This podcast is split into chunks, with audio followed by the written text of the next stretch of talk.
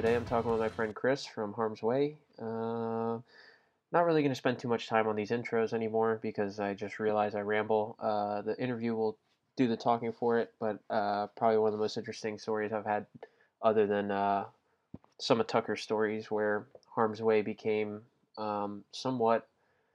Uh, well, I don't really know how to explain it, so I'll let Chris explain it. It's in this podcast, but basically they helped uncover an underground crime ring, which is pretty crazy. Uh, a lot of true crime stuff going out on Netflix and things. So uh, yeah, if you're a fan of that, you're going to be a real big fan of this podcast. The other thing I'm going to say is, um, well, uh, I met Chris because years ago when I was still trying to do the documentary series of what this podcast is now, all, all roads lead to here. Um, before it became the podcast, I started a zine that was called Disposed, which is basically I would send out a disposable camera to someone in a band before they were going out on tour. Uh, I sent it out with Harm's Way before they did Life and Death, uh, I think on their second time on that tour. They took photos, sent it back to me. I put the zine out, and me and Chris have kind of just stayed in contact ever since. Um, he's awesome. He does a lot of uh, community stuff within Chicago helps at risk youth. Um, great guy. Uh, a lot of fun to talk with. And um, yep, here's that interview. Okay, bye bye. So I'm here with uh, Chris, Chris Mills of Harm's Way. How are you?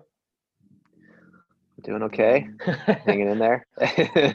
it's always just weird starting it out because I always talk to people before, so I never know how to start it out. But um, yeah. So we've known each other a little bit, and but I don't. I mean, we've never really sat down and have like a a conversation about like your career and stuff. So that's kind of why I'm doing this. I just wanted to see how it's been for you with touring and stuff because everyone else that I've done, I feel like I've already known them for a while, so I kind of already know the the backstory. But I feel like you you'll probably have some pretty pretty funny stories. Um, how long how long have you been drumming for? I've been drumming since probably I was 13. Um, oh wow like 12 13 yeah. It's uh you know and i'm 33 now so it's actually i'm crazy to think about that it's been roughly 20 years. Um and yeah i mean i, started drumming not necessarily by choice. Um i was i was i was actually playing bass originally mm-hmm. um top on my top on my brother. And um i kind of stumbled upon drumming accidentally kind of sort of like I had a I had a close friend at the time who had a drum set and he had that I played like soccer with and um he had a drum set but you know he was he was more of like a jock and stuff um yeah. and kind of gave it up pretty quick and my brother had known that my knew my friend had this drum set and our parents were going out of town for the weekend or something and he was mm-hmm. like hey you should ask you know Bashar if you could borrow his drums um, we can like jam in the garage or something. And I was like, eh, all right, like I guess I'll ask. I don't think he'll say yes, but okay. And um, sure enough, you know, I asked and he was like, yeah, totally, dude. I don't care. Take them, please. They're just yeah. collecting dust. So uh, I remember like, yeah, that like that weekend, I like brought the drums home and um, you know, my like my brother and I would just like switch off. We both played bass and stuff, and um, but I was it was weird. I, I just kind of sat behind the kit and was able to kind of play a beat and mm-hmm. kind of follow along to kind of licks he was playing and stuff. Yeah. You know, I remember I remember like, you know, one of the first songs we played together was like Waiting Room by Fugazi. Uh, and I was like, well, this is weird. Like I can kind of do this, you know, it's just like yeah. it kind of came naturally. Um, and, uh, you know, slowly I just started playing more and more and eventually just like it became almost like a primary instrument for me. Yeah. Um, so yeah, kind of, kind of, kind of came across it by accident, and um, you know, over time it just became my thing. Yeah. What was your fir- What was your first drum set? It was uh, so yeah, it was it was a Pearl Export series. That okay. was that was yeah that was that was that was the drum set. I remember I had man, it was like I had Zildjian hi hats. It was like these old Avedis hi hats and an old Avedis like 16 inch crash. I had one crash, one hi hat, like one set of hi hats. my so it's funny that you say that because my first drum set was an eight piece double bass metal kit. because so I kind of did the same thing. I wanted to play guitar because of the Foo Fighters, and I remember going on Amazon and I saw this like sky blue guitar that I wanted to like learn. So I was like looking at doing that, and then I remember listening to because I I I went through a very backwards trajectory into getting into hardcore because growing up in New Smyrna, I was around of around of like a lot of metalcore kids, while in Daytona everyone was going to like the whole Daytona hardcore scene was booming, and New Smyrna was like Christian metalcore, and I someone showed me like August Burns Red, and I remember listening to the drummer, and I was like, okay, I want to do that. Like that's what that that sounds awesome.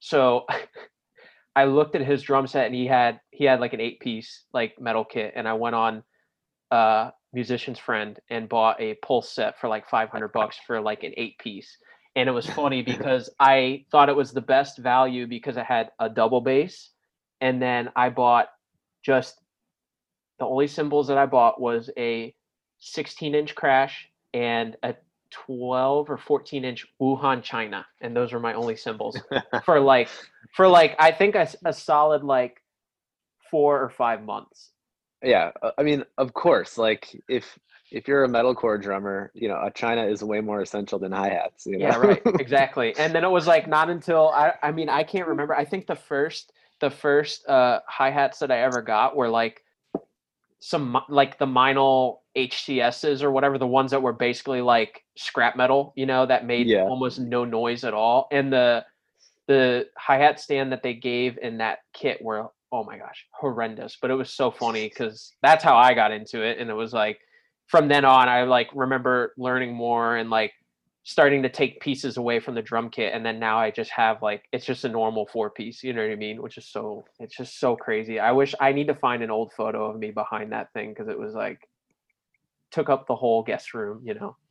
That sounds hilarious. Yeah it, it's it's it's like you know it's it's so indicative of your age it's just like more you know like More, as many louder. pieces as possible. Yeah. right exactly. You're thinking that it's the best i mean it was i mean it was definitely really funny. And then it was like i met my friend jake and he was like dude this is the most because he's like he he's a drummer too and he had a, a old gretsch like catalina you know and he played in like a basically like a norma jean band and when me and him became friends he came over to my house for the first time and he was like this is the most the craziest thing that i've ever seen. He would just play on it for you know like an hour or something just because it was so funny but it's like so many things to hit. Right exactly. Um so how did you like how did you come to be in uh harm's way or how did it i guess how did you come to be in it and also how did it like form was it you know did were you in anything before harm's way Yeah, yeah. I mean, I played in a number of kind of like punk and hardcore bands Mhm. um, before Harm's Way. Um, you know, like the first band I ever played in was in high school, like maybe six months after I started playing drums, or a year after I started playing drums, and it was like a horror punk band called The Bullets, and we'd like fucking douse ourselves in blood and like or paint and shit like that, like in the vein of the Misfits and like Sand and stuff, but like, yeah. you know, and then that slowly, you know, like I, I did that for a minute, but you know, while I was in high school, um, you know, I, I should, I should say middle school into high school, you know, Bo, Bo and I, Bo plays guitar in Harm's Way right now, but Mhm. we had, we had become like good friends and we started playing in a hardcore band together called Double Cross. And it was just kind of like youth crew stuff, you know, Chain of Mhm. Strength, Youth of Today kind of stuff like that. Um, and we did that for a while and, um, you know, put out a seven inch and kind of got into the Chicago hardcore scene through our, you know, we we're we we're from the suburbs, but we ended up getting into the Chicago hardcore scene, and through that, you know, I ended up meeting, um, you know, James who sang in Harm's Way, uh, John who played bass in Harm's Way, you know, and um, at that time was playing in a number of other bands, um, and you know, through just going to shows in, um, you know, in the city and and whatnot, we ended up starting a, a band together called Few and the Proud. Mhm. That was um, kind of just like a straight edge hardcore band. Um, I was playing guitar, James was playing bass, Bo was playing guitar, John John Nachos and who played in Harm's Way was on drums, and our friend Bernie was singing. And um, we started doing that band for a minute, you know, put out a demo, uh, put out an LP. But in the process of doing that, um, you know, kind of in between practices or at the ends of practices, we would kind of all switch instruments um, and uh, just started playing these like kind of power violence songs, kind Mhm. of grind songs. And we always joked about how funny it would be for James to sing in a band because, uh, you know, he was he's always been like a pretty like muscly, kind of intimidating looking person. You know, I think he was born that way out the womb. Um, but you know, we always we always kind of joked joked around about that, and um, we were just like, "Fuck it, let's let's like do it," you know. And Mhm. um, it was almost like done in like a very like lighthearted, kind of joking sort of manner at first, you know. right. Um, but you know, we we eventually like put to, put some songs together um, and recorded a demo in our friend Aaron's bedroom, and um, you know that's kind of like how the band started. And um, you know, slowly it just kind of gained more and more traction, more and more steam, and Mhm. um, Few and the Proud ended up kind of dissolving and like breaking up because our singer ended up moving to Japan. We started doing another band called Convicted, but Harm's Way was still kind of happening alongside that. Always, always like a side project. Um, never necessarily like a main thing for us Mhm. up until up until maybe you know 2007 2008 you know um and and then you know we kind of just leaned into that and kind of just let it let it run its course or i should say like let it you know Take kind of let it just kind of ran with it yeah wing. yeah totally well, um, what was so? What was the first tour that you did? Was it with Harm's Way or was it with bands before? first tour i ever did was actually with with with that band few and the proud Mhm. that i had mentioned um it was like right out of high school and it was us and this other band left hand path from chicago we ended up doing like an east coast tour um that was like so poorly booked Right, of course. and had so many days off and so many cancellations Mhm. um but was also like just like so fucking fun because we were just like kids hanging out on the road together pretty much Yeah, I feel like Um, the first experience is both insane and also just ecstatic because you just like have no rules. You have no idea what's Yeah. gonna happen. Exactly exactly you know it's just like a roll the dice every day you know yeah. I mean, how Um, were the, how were the shows? um they were all there was like a couple okay ones and Yeah. a lot of bad ones Yeah, of course. i will i i do like um what was what was really funny at that time i remember we we played in like brockton massachusetts Mhm. at this place called like uh the like the tigers den which was like a historically like really like insane place for shows to happen Mhm. like um like you know like black my heart and like on broken wings and like bands like that would like play there you know and we ended up like getting a show there um kind of through like connections that we had in chicago Mhm. and i remember playing a show i remember playing at that venue on that tour and i'm like 18 and it was probably one of the most like violent experiences of, of my life a lot of people there but obviously like a lot of fucking crazy shit happening but i remember that being a pretty like eye-opening experience for Just us um, Standing back, watching everything. Yeah literally just watching violence unfold in front of me yeah um so yeah like that that memory stands out very significantly so then, what was what was like the first tour you did with Harm's Way? Was it a pretty significant one? Um, yeah, actually, because the first tour we did with Harm's Way was kind of the tour that really, um, kind of got the ball rolling for us. It was, it was, so it was, we, we had put out the Imprisoned seven inch Mhm. and we did, um, we embarked on like an East Coast tour and it started at This Is For You Fest in Daytona, Daytona, Beach, yeah. Florida, actually. And that was pretty much like one of our first out of state shows ever outside of maybe like Indiana or some Mhm. shit, you know, and um it was it was it was that set that like the infamous like Zach Wolf photo of James um was like published, you know, where James with the ski mask, Yeah. fucking okay. X's on his hands, you know, shit like that.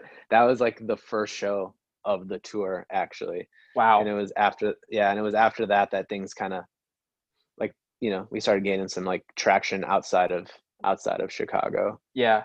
So, um, I was just gonna Yeah, say it's it's always it's always so funny because when that fest was happening, that was like the year that I started to get into the realm of like, I mean, Christian metalcore, but it's like, I remember, you know, when I started going to shows and talking to like Pat uh, from Axis and Tommy, and then Yeah. you know after becoming friends with them, and I remember one day they like posted that flyer, and when I saw the dates, I was like, this is almost like the day that I got into this kind of music. So it's like so funny to look back at like the flyers of shows that I went to while those things were happening, and then like how Daytona like. I mean, I think the last i mean the first ever real hardcore show i went to was like deathbed and axis playing at the lions den and then it was like after that everything kind of fizzled out from there and it became like the mecca of like deathcore and then now it's like still just like really strange shows happen there but it's like it's infuriating to see that stuff happening and not you know not being able to like be there because i'm like looking i'm looking at the flyer now again because it's just like all bands that I love now. You know what I mean? It's just so Yeah. crazy. I didn't know that was actually your guys' first like touring show. That's crazy. Yeah, yeah, yeah, yeah. Totally. It was um, it was it was wild because you know we we had gotten on This Is For You Fest and um like Weekend Nachos like was on it and you know John John played with us and we I think after you know we the tour started at in Daytona Beach and we did like a we did like four or five shows together maybe three or four something like that it was like us Weekend Nachos and Coke Bust and now it's kind of like the like the kickoff of like that weekend of shows and we played pretty much all the way up to DC hmm with Coke Bust and Weekend Nachos, and then we kind of Harm's Way kind of branched off and did their own did our own thing for like five days after that. But like that Yeah. first, you know, four or five four or five shows were were awesome, you know, because like a stacked stacked lineup. You know, Weekend Nachos was killing it at that time. Coke Bust, incredible. You know, um, it was it was it was awesome. You know, and then after that, I, th- I feel like after like the DC show, things got kind of dark on that tour for a minute. There's like some some some real some real low points on like on the tour. Um, kind of kind of coming coming coming home from from that and um but it was like after that that things like i said like you know we kind of we got back from that tour and like people were paying attention to us Yeah. so yeah but like i bet this is for you fest was, was awesome like that that was my second time playing it with, like when when harm's way was on it but the year prior i played it with this youth crew band that i played guitar in called expired youth hmm and it was it was insane you know Yeah. at, at at that time like the lineup was like you know down to nothing bitter end like Mhm. all these all these prominent bands at the time um and like daytona was like popping like it Yeah. was it was like a mecca for like good shows it felt like and now i can't even i can't even imagine playing daytona on any tour You can. I mean it. It Yeah. sucks because I remember. I mean I I would go to every Lions Den show when they were still trying to book it, and I remember the last like thing that I remember was Pat was trying to do the Southeast Hardcore Fest there. That was gonna kind of because I think what happened was like Lions Den was like I can't remember if they were like demolishing it because I wasn't super active with like any of that until later when my friend Jake took over booking there. Um, but I remember Pat was trying to do like a Southeast Hardcore Fest that was going to be like, you know, some of the bigger bands. Like I remember they did Southeast Hardcore Fest in uh, South Carolina one year with like Foundation and all them and all those bands from the Southeast. And Pat was going to try to do like one last like big show there. And then I don't know what happened. I don't. I never like talked to him about it. Something happened. It just like kind of fizzled out. And then it was like my friend Jake was really trying to like keep it going. My friend Jake and Mike and then it was like just like I remember the most significant shows being like King conquer and all these deathcore bands playing like they would play like basically Daytona Beach um sports bars and they would play the show and then immediately after the people would be like we're never having a show ever again. And because Yeah, it was just yeah. like so ridiculous they had no idea what they were getting into and now there's like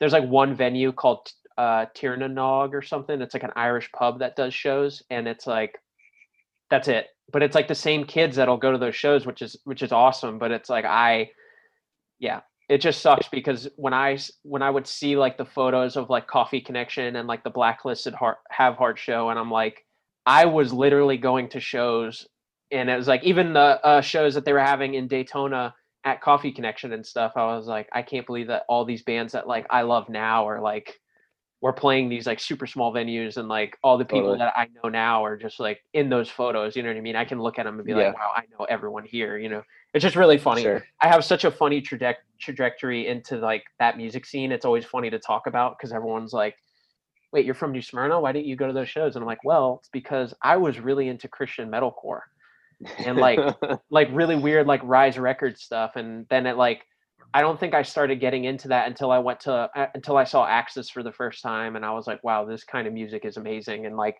this band, Weight of the World, which was like a super melodic band that like sounded like Go It Alone. And then when I started listening to like bands like Go It Alone and Down to Nothing, it was like that's what changed me because I, I started collecting records and like started just like looking into all that. And then I remember going to uh, the uh, the festival is called um, Bringing It Back for the Kids Fest, and I it sounds I think weren't you guys I think you guys were on tour actually at the same time that was going on because I can't remember if I'm like correct on it, but I think you guys were playing with Foundation. That was the Foundation tour you guys were doing. probably probably i mean we we did a couple tours with foundation I think that was the one um cuz I I think I only remember I mean my memory could be completely shot too, but I just I think that was the one that you guys did around the isolate when you guys did the um the split shirt where you guys did oh yeah yeah yeah yeah and then Yeah. I and I think the only reason why I remember that is because my friend Evan, I stayed with him down there, and Foundation played that fest, and I think he was like booking it home to see the show at uh, skate park. But I, it could also be a completely wrong timeline, but I think that was right around that time because that was about the time that I started listening to bands like that and you guys, and like because I saw Trapped Under Ice for the first time, and like the next night I drove, or like after that fest one night I like can't remember if it was the first or second year where they did the um the Reaper showcase and um they had Mhm. a huge the huge show at uh at the Orpheum and that was like the that was like when I that's when I started getting into like all that style of music and I was like this is way cooler. yeah yeah i mean that sounds about right timeline wise yeah, cuz I remember that show being like super crazy um and I remember that's when I was like I really wish I would have went to that show too, but I just it was too late for me. Um yeah what was so when it was like the earlier days of the band how when you guys were like starting to pick up steam how were the tours following that i mean i know obviously all everything touring wise can be hit or miss but i mean how was it moving forward from then yeah we you know we after that tour you know it was like i said like harm's was always pretty like part-time pretty like yeah side project e even Mhm. after that you know like you know most of us were in school or and, and like doing other bands you know but it was it, it, was it was interesting it was, it was funny because it was always like a side project that did better than all of our main projects kind of, Of course. and um you know, i think like that following summer you know we went out we we flew out to you know it was we always toured kind of around like breaks from school and shit but like Yeah. that following summer we like flew out to California and we hopped on a leg of like the weekend nachos tour and that was like our first time touring touring in Cal in California. I know we Mhm. You know we kind of started in Northern California and like went down the coast and you know we're we're really lucky you know because that was that was another string of shows that was with weekend nachos and um and uh you know like Coke Bust I think was on them and uh in disgust like played some of them as well and like the shows are fucking insane you know and like california being like a major market you know um and kind of like the this you know at, at at that point like you know like the picture was all over the bridge nine board and like we were kind of getting this reputation of being this like crazy band and like Mhm. and whatnot you know like those shows were like fucking great because we had all lot of hype of, around us was it all because of the photo of james wearing the ski mask Yeah, pretty much the ski mask photo, right? Yeah, like you know, which is like hilarious because like imprisoned and and our demo were like not not very good in my opinion, especially when I reflect on them now. Some people might argue otherwise, but Yeah. uh, but yeah, I mean, like all the like we were like pretty spoiled, you know, because we had we had some like good look, you know, like we had weekend nachos that took us out on on that, and like we had the the luxury of getting some like hype from from the you know kind of internet. Um, Mhm. So like those those shows were good, but like you know we after you know I think that following winter we did like our first like we went back to the West Coast and like we went we we instead of flying out you know we went straight we went down through Texas and like up through Arizona and then cut back through through California and then cut back through you know kind of Utah and, and Colorado and all that. And like though you know that was like pretty brutal. Yeah. you know like that was you know we had some like we had some like pretty good shows in Texas and like Arizona and like California is always like decent but like the middle of America was like not fun you know and especially in like the the middle of winter. So um you know there was definitely like some some some grinds in there you know um and at that at that point you know like we were still like young and just like stoked to be out outside of illinois and like um to be like kind of traveling as friends on like Yeah. winter break and shit so like it wasn't it wasn't like terrible but you know looking back on that it was like pretty brutal you know Right. like i don't know how i would like do that now Yeah. you know um, Yeah, I feel like you hit- kinda, you that hit kind of grind Yeah, I mean, I just talked with my friend. the The band that I toured with for like two years was all that. I mean, luckily we never, in never long stretches, but it was like weekends of playing consistent shows to like ten people. But it's like you look back on it, it's like it was, it's fun, but it, you do look back now and be like, because I remember I wanted to be a touring photographer. That's like what my dream job was to be like a tour manager, or like a touring photographer. And then I look back on that stuff and I'm like, I can't imagine doing that grind again. Like you know, like grinding it out to where the shows are bad consistently. But like back then, it was just fun no matter what. But looking as like an older adult, even just the whole idea of like sleeping on tile floors, it's just like, oh man, you know, it's Yeah. like yeah totally. it's like how do you how do you sustain it? Especially for Yeah, like and- your mentality like the mentality of it it can get so draining when it's just like when i did the south by tour it was like south by southwest that grind was like so draining it was like the stretch home was we were just like counting down the minutes until we were home and i was just like i couldn't imagine doing that for weeks on end you know what i mean Yeah, totally. I mean, like those like winter West Coast tours we did, it was always it was always us and our other band, like Convicted. You know, we didn't have time to do like separate tours, right? And we shared Yeah. members, right? So Mhm. like it would be all of our equipment in a fucking cargo van, no seats at all. So Yep. like just this this death trap essentially right. yeah i've Like, done that before driving driving through the mountains in fucking winter you know um i'll never forget like one of the last shows on one of those winter tours you know it was, it was kind of like james and i sitting shotgun doing an overnight drive home from like omaha nebraska or some shit and um hitting hitting like hitting black ice. Yeah. And just like you know feeling the swerve and like looking behind me and seeing everyone just kind of move and the equipment kind of all move independently and thinking like this is it you Yeah. know mm-hmm. and you know by you know like fucking by the grace of god like we like were able to like you know james was able to like re regain control and stuff you know and it Yeah. was i mean it's like insane to think about that you know because as an adult in their 30s now i'm just like i would never do that. Right, you wouldn't purposely- right we did that when the i mean every band well the only two bands that i've really toured with it was both the same thing. They took out the middle seat and then they had one seat and then all the equipment behind. And the one Yeah. that we did to south by the the van's um steering column had a, probably about a two inch give. So you would steer it two inches over before it would catch. So to initially turn right if you wanted to make a small turn you had to give it like three inches.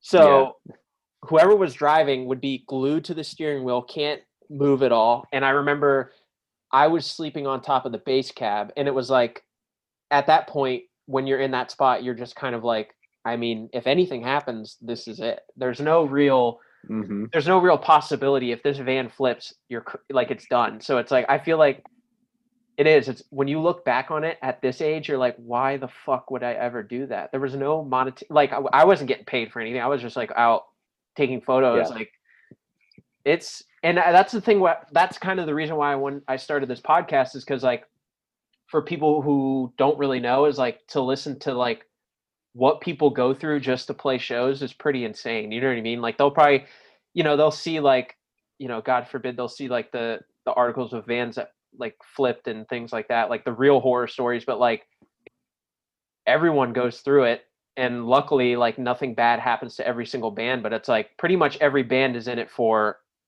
those same like coming to terms with like you know this could be the last drive. It's like it, it's just insane. And that's like yeah. the whole thing is like it's funny to see like um when bands all announce tours and you'll have like 30 people on there being like well why aren't you coming to orlando but you guys are playing a show in south florida? It's like okay just take the three hour drive. It's like they don't make these rules but also they're doing all this shit just to play shows. Like you know it, it's just so funny to me. It's like i i don't think kids that like have never really known anyone in bands or like people who tour don't really understand the amount of shit that goes into it. And then on top of that what people do just to be able to tour. You know what i mean?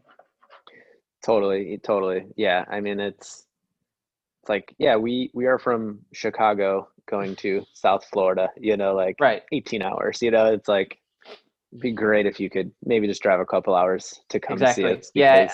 we are making no money. Yeah i think that's definitely the funniest thing that still happens you know what i mean? People still don't get that understanding of like i saw it to where it was like the worst i've seen i, I think the best you'll see is when you'll post a tour and be like you guys never play orlando for instance and then the band will comment be like we played there less than a year ago. You know what i mean? It's like yes. Oh well i didn't see and it's like well okay that's not it's just so Yeah. funny. Yeah Uh, absolutely. so with um how has how's kind of like i mean the progression of you guys records like uh you know i feel like you guys have been in kind of like a steady incline with your records. And even with like the sound i mean you guys haven't taken a crazy departure from like the core of like what your band sounds like but how has how has the the progression in the music kind of changed the progression of your touring? And if that makes any sense like has it i'm trying to think of a way to like word it but basically because i mean you guys have done like huge tours now and i feel like a lot of it has to do with like you were saying like you guys are more of a part-time band so i feel like no matter what when you guys tour i feel like i mean actually i don't really know. I'm not going to put words in your mouth because i'm sure there are still some shows that are like you know pretty pretty like hit or miss but with you guys being a part-time band does it lend a lot of help to like having better shows or having like really good reactions Yeah. around the around the country? Because i know that I, I think the first time i saw you guys was um the first life and death tour at um and i remember that reaction being crazy and uh, i couldn't remember i don't think you guys had played florida for a minute. Yeah which where which because we played a was that the one with like turnstile and yeah the first um, the first life and death was with um yeah. uh i think it was like backtrack turnstile, turnstile uh, freedom. Freedom terror uh Yeah. suburban scum uh yeah it was expire on that one maybe? I think so and it was at crowbar. I don't know if you remember crowbar in yeah Tampa. yeah yeah yeah. I remember and that was crowbar that was in was that It's like- yeah it's like downtown tampa uh ybor downtown city. Tampa. Yeah right. Yeah the- yeah. the next time you guys played was at the orpheum i think a year the not the next year but the year after. Yeah, yeah. I mean, like, yeah, we would, you know, Florida, we would hit kind of sparingly sometimes just because it's, or like, you know, we wouldn't go, we only do like one or two Florida shows versus like the entire Mhm. state. It's just like hard to get to South Florida. You know, I think we've only ever played South Florida t- twice now that I Yeah. think about it, you know, which was like it, insane to think about. You know, we played like the Talent Farm in, or I think, it- I think it was called that, the Talent yeah the town Farm. that was the infamous show where the lights went out for your set Yes, yes, yeah, yeah. i, Yeah, that I was, wasn't there for like- that but i saw the video Yeah, Uh, yeah, we played like the Talent Farm with that was like on the on with Foundation, I believe. Yeah. And then like fucking in 2015 or 2016 or something like that with like At the Gates in like Fort Lauderdale. You know, it's such a yeah. crazy, such a crazy like you know, and that was like many years between. But you know, Mhm. like we we I mean we've been a pretty full time band probably up until you know since kind of Rust came out. Um, Mhm. And you know, with that, you know, kind of really um, opened up a lot of different doorways for like for tours and stuff, you know, and um, you know, obviously like sonically and like musically, like we're, you know, we're not like a typical hardcore band. We're not a typical metal band. You know, we kind of fall into like a lot of weird, weird kind of zones and stuff. Um, yeah, that's kind of what I was like getting at because like I, I'm thinking of like the, you know you guys did the Cannibal Corpse tour and you did the At the Gates tour and it's like I felt like seeing you guys on like a lot of really great like doing Life and Death and then it's like At the Gates and then Cannibal Corpse and then like you know like, right. a regional Code Orange tour and like doing crazy Europe Fest and stuff. Yeah. Right. I feel like it, yeah, yeah you know it's given us like the luxury to like kind of bounce around a bit um and really like kind of pull from a lot of different audiences and um yeah you know I, I think i think for us it's like obviously like we started in the hardcore scene started in like kind of the power violence scene stuff like that but um you know i think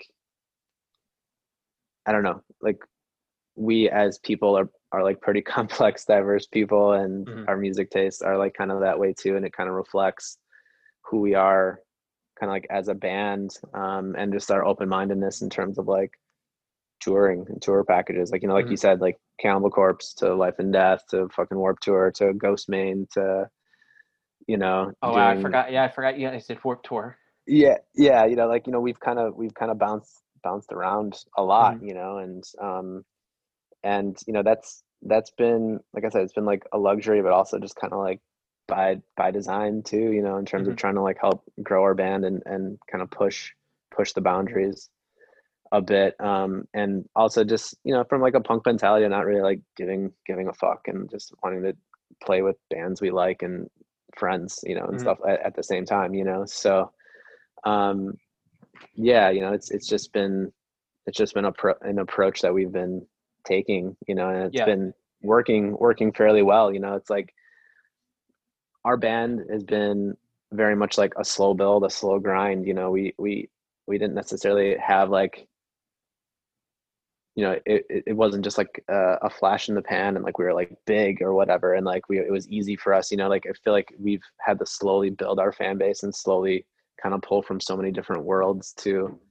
um to now be in a place where you know it is a bit of a sustainable thing for us Yeah, you know to kind of do um you know both both like financially and then like also as as just like an an, an artistic outlet you know like we Yeah. we have the luxury of being able to put out records and like do shit you know so um yeah it's just been it's just been kind of like our mindset with the band so Yeah. um, I mean that, yeah. it's is, how how was being on Warp Tour?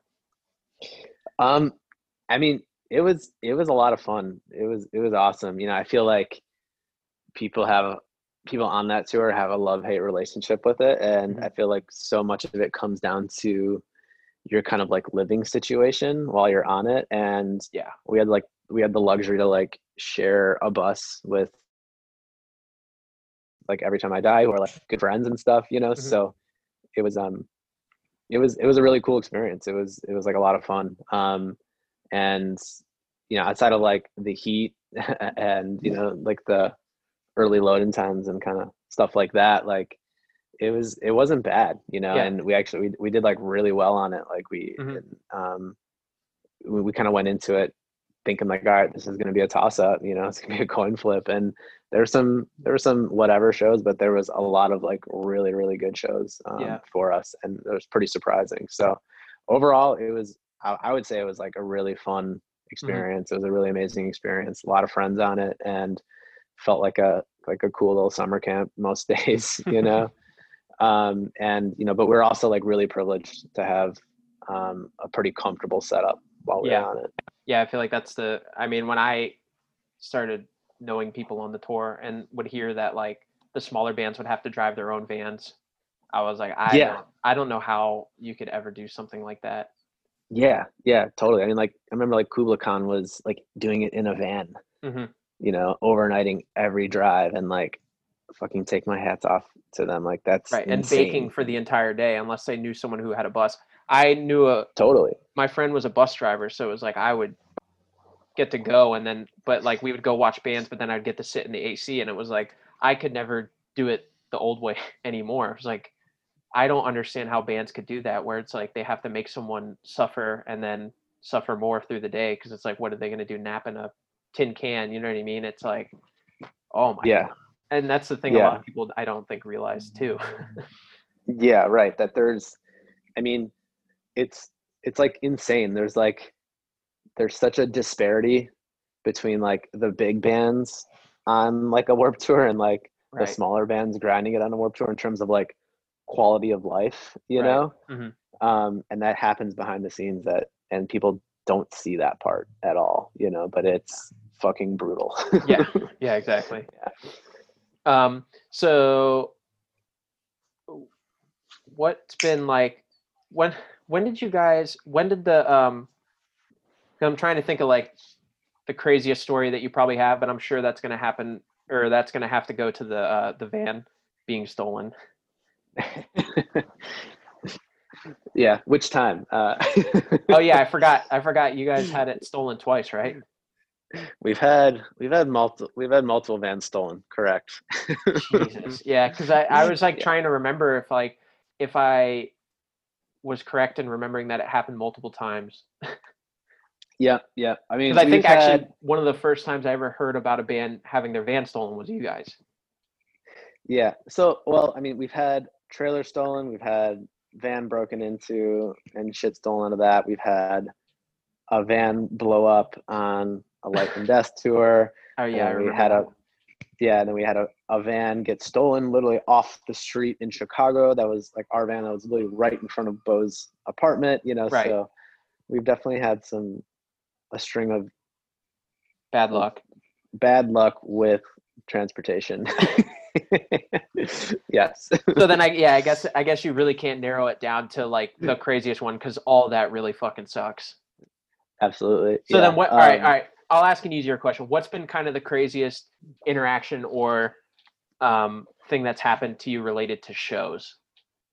Yeah. Well, you know, I- I will say that when we when we had our trailer stolen a couple of years ago when we were just starting the terror tour, Yeah. that was that was insane because of so many variables that was because of so many variables happening outside of the actual stealing of the trailer if that makes Right. sense No, you yeah. know like there was like Outside elements happening. it totally like there was a huge crime ring like associated with it there was like police chases there was it was it was fucking insane Oh, I didn't all know about stuff any of that. That's crazy. yeah yeah it's it's fucking it's fucking wild. So obviously like the trailer was stolen out of a secured parking lot in las vegas. You know it was just like cut off. Um it was the day like we did we we played a show that was it was like a routing show out to california to start the Mhm. terror tour in san diego. The trailer gets stolen um which is obviously all our shit. Um and you know that day we you know or that morning i should say we we find out it's stolen like we have to deal with like you know the security some of the cops but we are we are still able to make it to the like the first show of the tour which was in like san diego like as Mhm. sad and as bummed out as we were we like still made it to that show um you know shortly after that obviously like the hardcore community like the music community like totally like rallied behind us to like help us like replace gear help you know help us get back on our feet because we were in so much debt with no instruments um Ugh. you know so obviously like that part was incredible that part was amazing but you know slowly stuff was like coming out around the stealing of this this trailer you know? It was found a couple days later in like a parking lot just like next door to the the luxor which is where we're staying just like totally open um we were able to like acquire a couple things like my, my stands case from there um Well, at least you got like- the stands case. yeah, I got got the stands case. you know, like I think like our banner or some shit. But it was it was crazy. But things were just, were just like kind of slowly starting to kind of come together. And then there was um it was it was insane. But like a couple weeks after that, there was this high speed chase in over like the selling of a trailer in like the Pacific Northwest. And in the trailer, there was like boxes of Harm's Way merch that were found from our trailer. like from our trailer that was stolen, a different trailer, right? Yeah. Um, but this it was like someone was trying to sell a, a different stolen trailer that had some of our stuff in there, and um, there's like this high speed chase that happens through like the through like the the like the box like or the botched purchase of this trailer that Right. like the local police kind of caught on to and um the original and but anyway like those people ended up in jail they find our merch in their in their stolen trailer and Mhm. the original owners of the trailer reach out to us and say like hey like we looked you up we saw your story we have some of your stuff. Oh, okay. so we ended up getting some of our stuff back through them. Uh huh. yeah totally insane. A couple weeks after that some of our stuff ends up on on uh like some equipment ends up on ebay. Mhm. then like las vegas police department like our detective catches wind of that gets some of that merch. Um they, they like they were able to again connect some people to that. I know james got recently subpoenaed through that. So like there's still a saga going on and there's like a big crime ring that that we've kind of like stepped away from but there's like a big investigation a big crime ring of of, of kind of people that were discovered through this like through our trailer being stolen So it's literally your fault. Your guy's fault.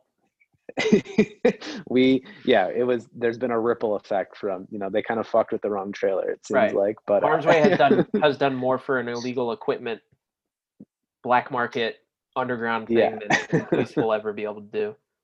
I just want to know what they're like. What were they going to do? They're going to open up a bootleg online store to sell your guys' merch. yeah exactly how did those boxes of merch end up in fucking portland you know Right. like it makes no sense but we did get some of that merch back which is which was awesome uh I mean, that's and uh that I didn't know about any of that. I think I remember seeing a post about you guys like finding the trailer, but I don't think I remember hearing anything else after that. But also, I, I, I can't like. I mean, that's just all Yeah. really fucking crazy. You guys should. Someone should really do a documentary about that for Netflix. That'd be a really good true crime documentary. I mean, hopefully at the end of it, it's just like this like massive under under underworld being like unraveled, and it's all started from you. It's like did you ever watch uh, Don't Fuck with Cats on Netflix? I have not but my fiance did and she was super keen on it yeah I mean, it it's uh did you ever watch Evil Genius? no Okay. no Those are two of the best like true crime documentaries I've ever seen, but it, like the whole Don't Fuck with Cats thing was like kind of the same thing. It was like one little thing evolved into this gigantic like ring basically being like opened up about this dude and it's like that's it would just be so funny if that's what happened with you guys. You're going to find one more box of merch all linked to this one dude that has this crazy crime ring. Yeah, yeah, yeah. It what's the, the the funniest thing about all of this is our detective's name was like Lance Hardman, Oh, okay, perfect. like the most like the most detective name you could ever imagine, and I Right. think he definitely became like a Harm's Way fan, like throughout the process of this. Like really loved really loved us. I think you can really identify with like you know James, um, and and uh, you know he he I think you know, big ups to Lance for kind of helping helping with this whole process. But he, uh, you know, we ended up getting a couple guitars back. I think like a lot of my drum shit is still like kind of Missing. somewhere out there. Yeah. Yeah. so hopefully someone does a nice DW nine thousand double bass pedal um, at this point. But like, I mean, yeah, that's it's, uh, it's still like I mean it's miraculous. I I just can't get over that they took the merch. Like I I would love Right? to know I would love to know what the backstory would that be to that as like that's like the one thing to identify that you know I don't know, that's just crazy to me. Maybe they really were just gonna hope to they could put it all up on eBay or something and not not get caught. right. Thinking like they found some, you know, fucking streetwear company or some shit. Yeah. I mean, Or maybe like, they were gonna write the like before harm's way and they're gonna try and write it off as like a new brand. That's the only way I can see it happening. But I- so I mean that's a really crazy story. But what's been like the craziest experience you've had related to? I mean, I guess I would put that under the under the umbrella of touring. But what's been the craziest kind of thing that's happened as far as related to shows As far as related to shows or fests? Man, you know, or fest.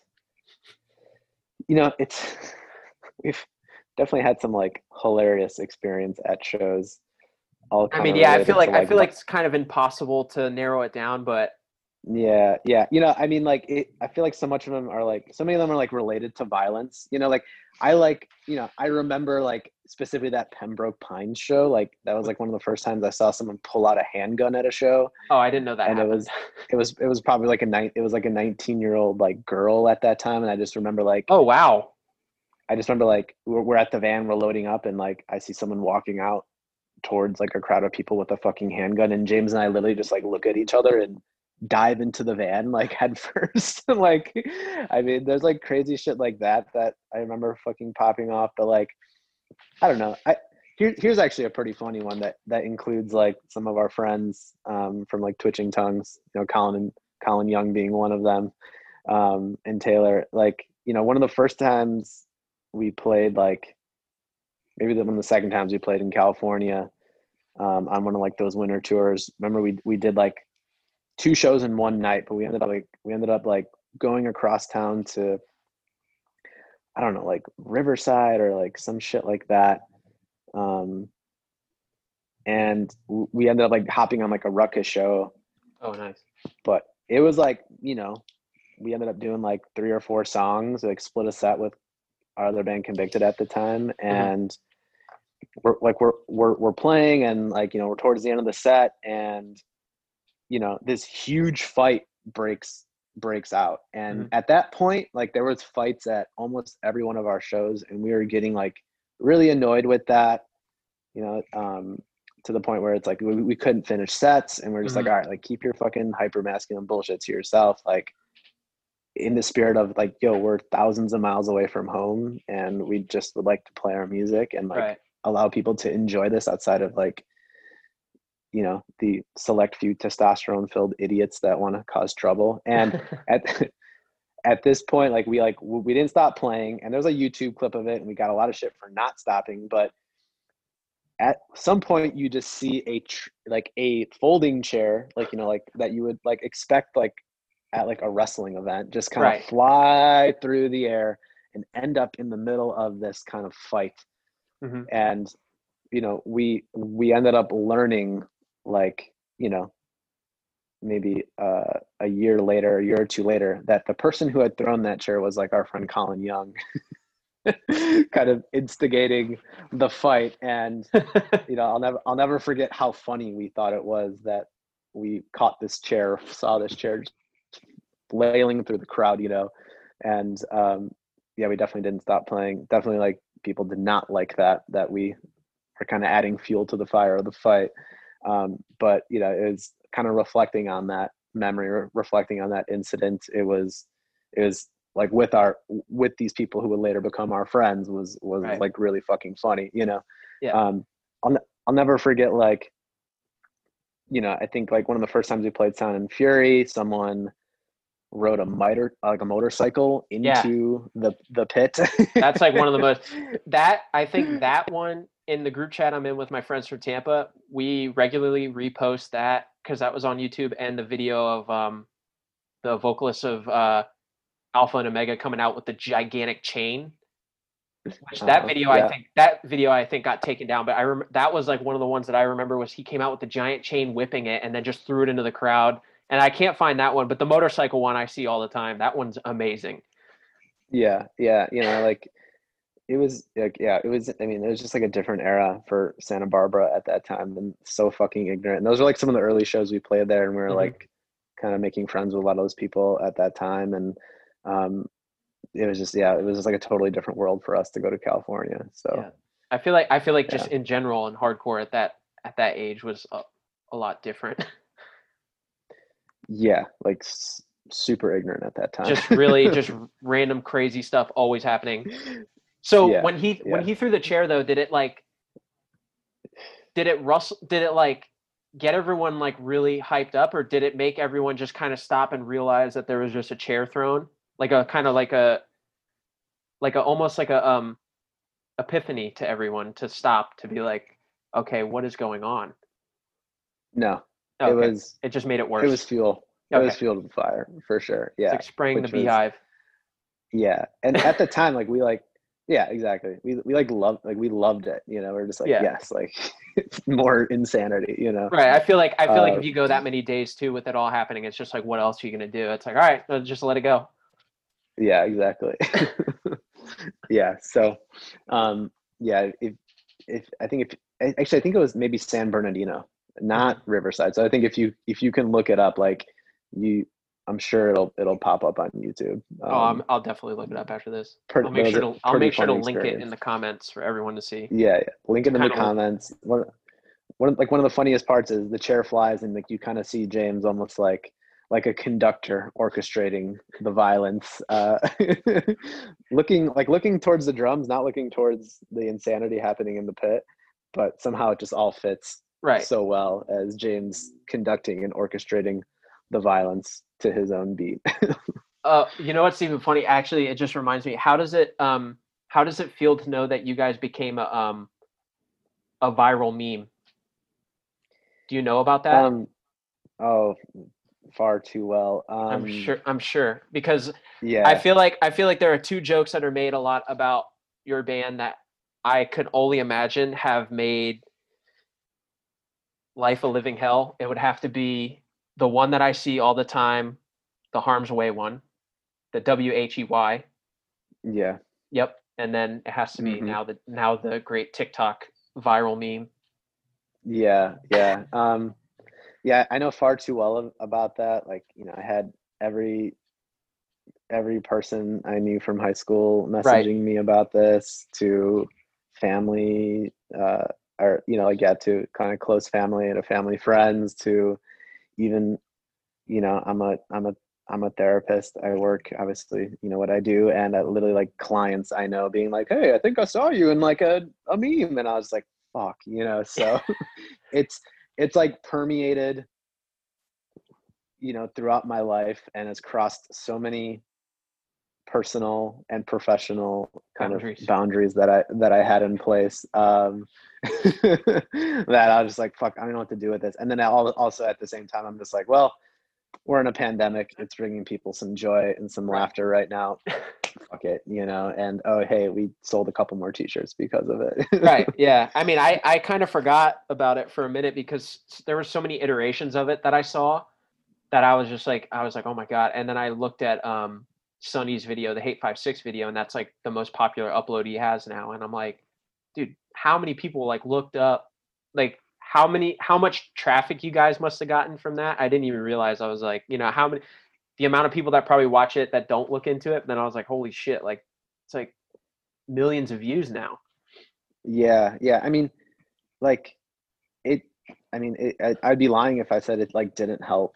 You know, like it definitely Uh-huh. like brought a lot of new listeners to the table. A lot of you know, a lot, a lot of new people um, checked out our band because of it. A lot of you know, a lot of many new fans because of it. Like I said, like definitely sold some merch because of it. Um, it definitely like helped. You know, as cringy as it was for us yeah at times.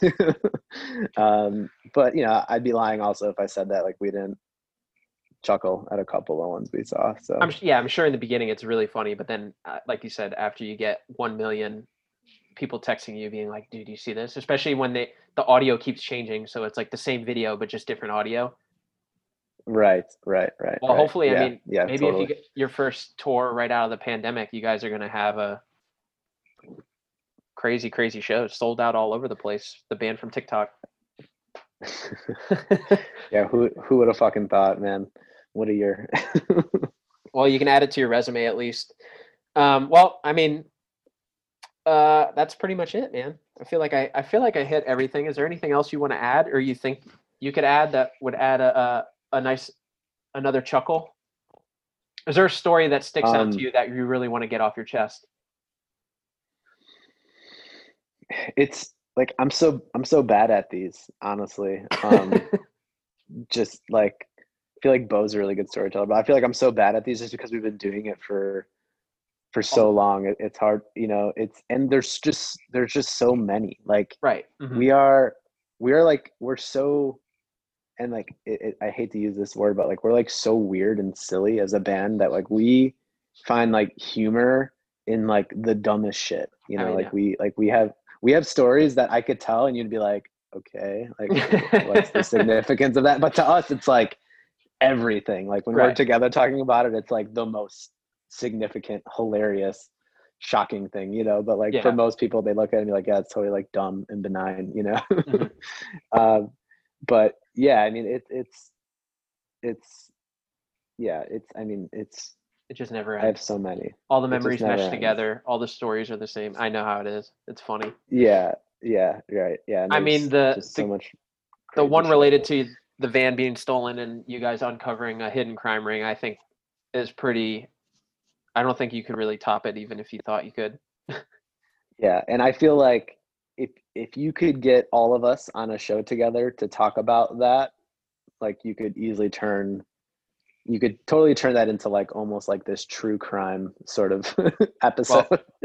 Good. if I ever so- good if I ever make it as a, uh documentary filmmaker, I'll make sure to do one on you guys.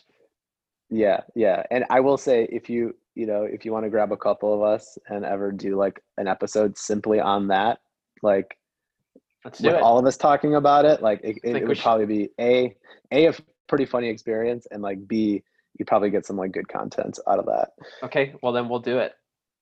I Yeah, would because. I I mean not knowing the like about the police chase and stuff. I mean hearing that as I I'm intrigued by. It. I think it's absolutely incredible, especially relating to a guy stealing all of your guys' merch and then like I that's what I want to know. I, if they ever catch that guy, I want them to. That's the first question they need to ask him: is what the hell were you thinking of doing with all this? Seriously, dude, like if if I could draw you a map of where shit ended up of ours throughout the West Coast and Right. it would look crazy. All the way from like Texas to the Pacific Northwest to Uh-huh. Vegas to Southern California. Like it was literally all over the place. Like that like that trailer and its remnants were just scattered all over the West Coast I mean that's the western crazy. half of the United States. Yeah, and uh, you know, and it, it, it all connects to something, and Right. we're still trying to figure that out. You know, Well, good. Yeah, I mean, yeah, talk to whoever you think would be great. I would love to do. I think that'll be a really funny thing to do, and we'll do it. for sure, for sure, man. All right. All right, dude. I'm It was a gonna pleasure. I'm gonna say the uh the goodbye on the podcast, and then I'll talk to you for like five more seconds after. All right, sounds good. All right.